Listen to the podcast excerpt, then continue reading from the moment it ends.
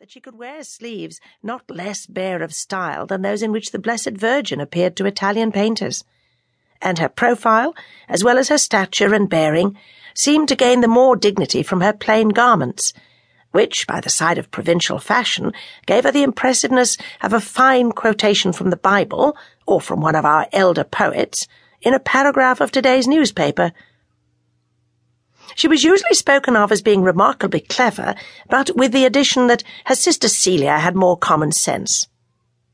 Nevertheless, Celia wore scarcely more trimmings, and it was only to close observers that her dress differed from her sister's and had a shade of coquetry in its arrangements.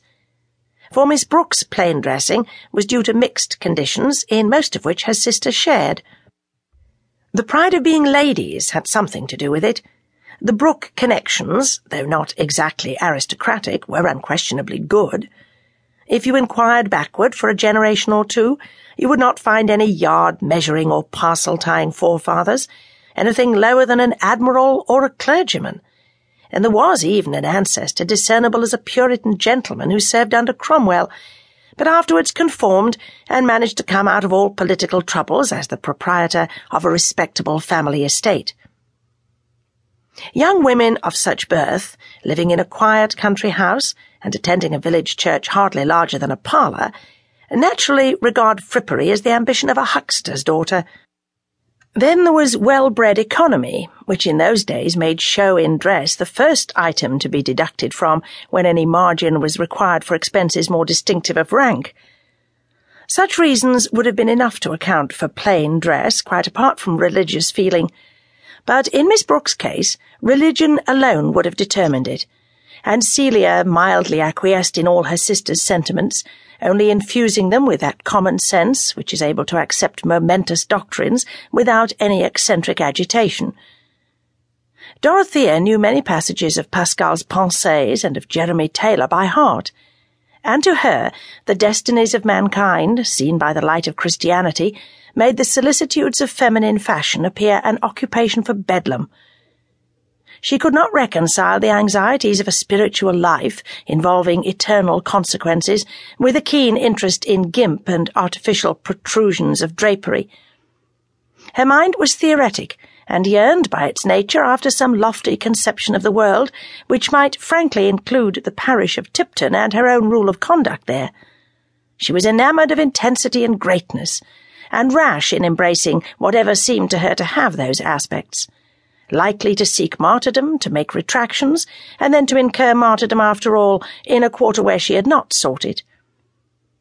Certainly, such elements in the character of a marriageable girl tended to interfere with her lot, and hinder it from being decided according to custom by good looks, vanity, and merely canine affection. With all this, she, the elder of the sisters, was not yet twenty, and they had both been educated, since they were about twelve years old and had lost their parents, on plans at once narrow and promiscuous. First in an English family, and afterwards in a Swiss family at Lausanne, their bachelor uncle and guardian trying in this way to remedy the disadvantages of their orphaned condition. It was hardly a year since they had come to live at Tipton Grange with their uncle, a man nearly sixty, of acquiescent temper, miscellaneous opinions, and uncertain vote. He had travelled in his younger years, and was held in this part of the country to have contracted a too rambling habit of mind. Mr. Brooke's conclusions were as difficult to predict as the weather. It was only safe to say that he would act with benevolent intentions, and that he would spend as little money as possible in carrying them out for the most glutinously indefinite minds enclose some hard grains of habit, and a man has been seen lax about all his own interests except the retention of his snuff box, concerning which he was watchful, suspicious, and greedy of clutch. In Mr. Brooke, the hereditary strain of Puritan energy was clearly in abeyance, but in his niece Dorothea it glowed alike through faults and virtues, turning sometimes into impatience of our uncle's talk, or his way of letting things be on his estate, and making her long all the more for the time when she would be of age and have some command of money for generous schemes.